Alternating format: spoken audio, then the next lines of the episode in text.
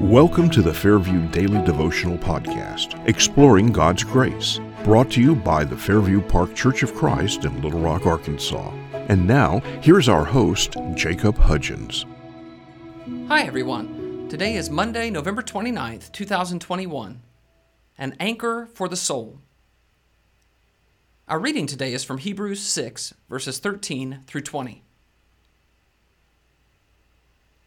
For when God made a promise to Abraham, since he had no one greater by whom to swear, he swore by himself, saying, Surely I will bless you and multiply you. And thus Abraham, having patiently waited, obtained the promise. For people swear by something greater than themselves, and in all their disputes, an oath is final for confirmation. So, when God desired to show more convincingly to the heirs of the promise the unchangeable character of his purpose, he guaranteed it with an oath, so that by two unchangeable things, in which it is impossible for God to lie, we who have fled for refuge might have strong encouragement to hold fast to the hope set before us.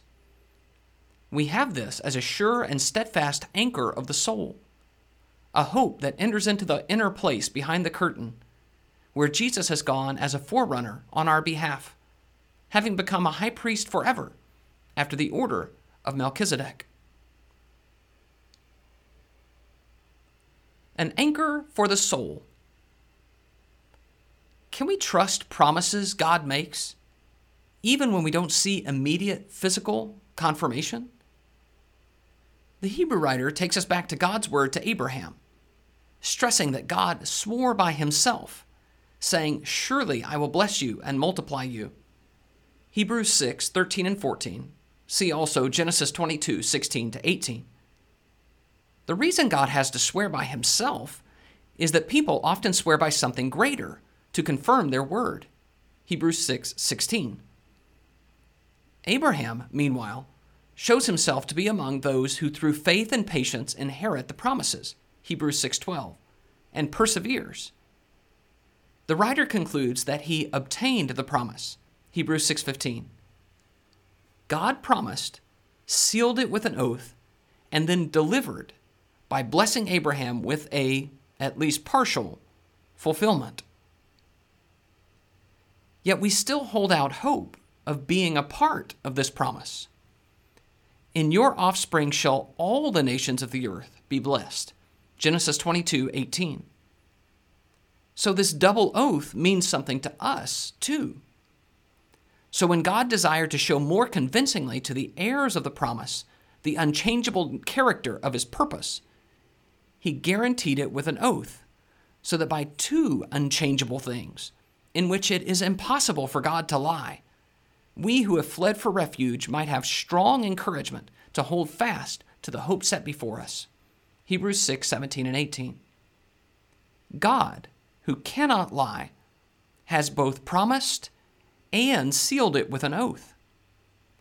This is all to convince us to trust Him, to show more convincingly to the heirs of the promise the unchangeable character of His purpose.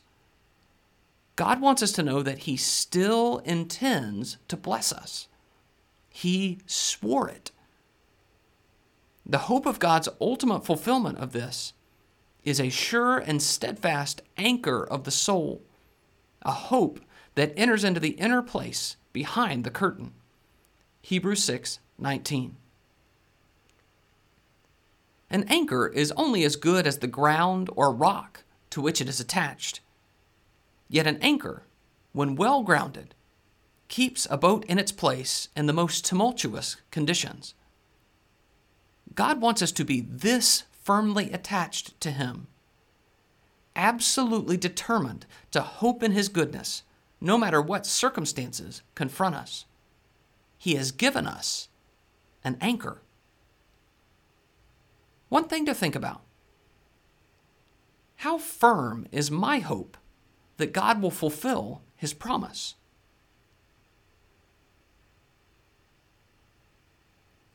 One thing to pray for a stronger hope in God's goodness for me.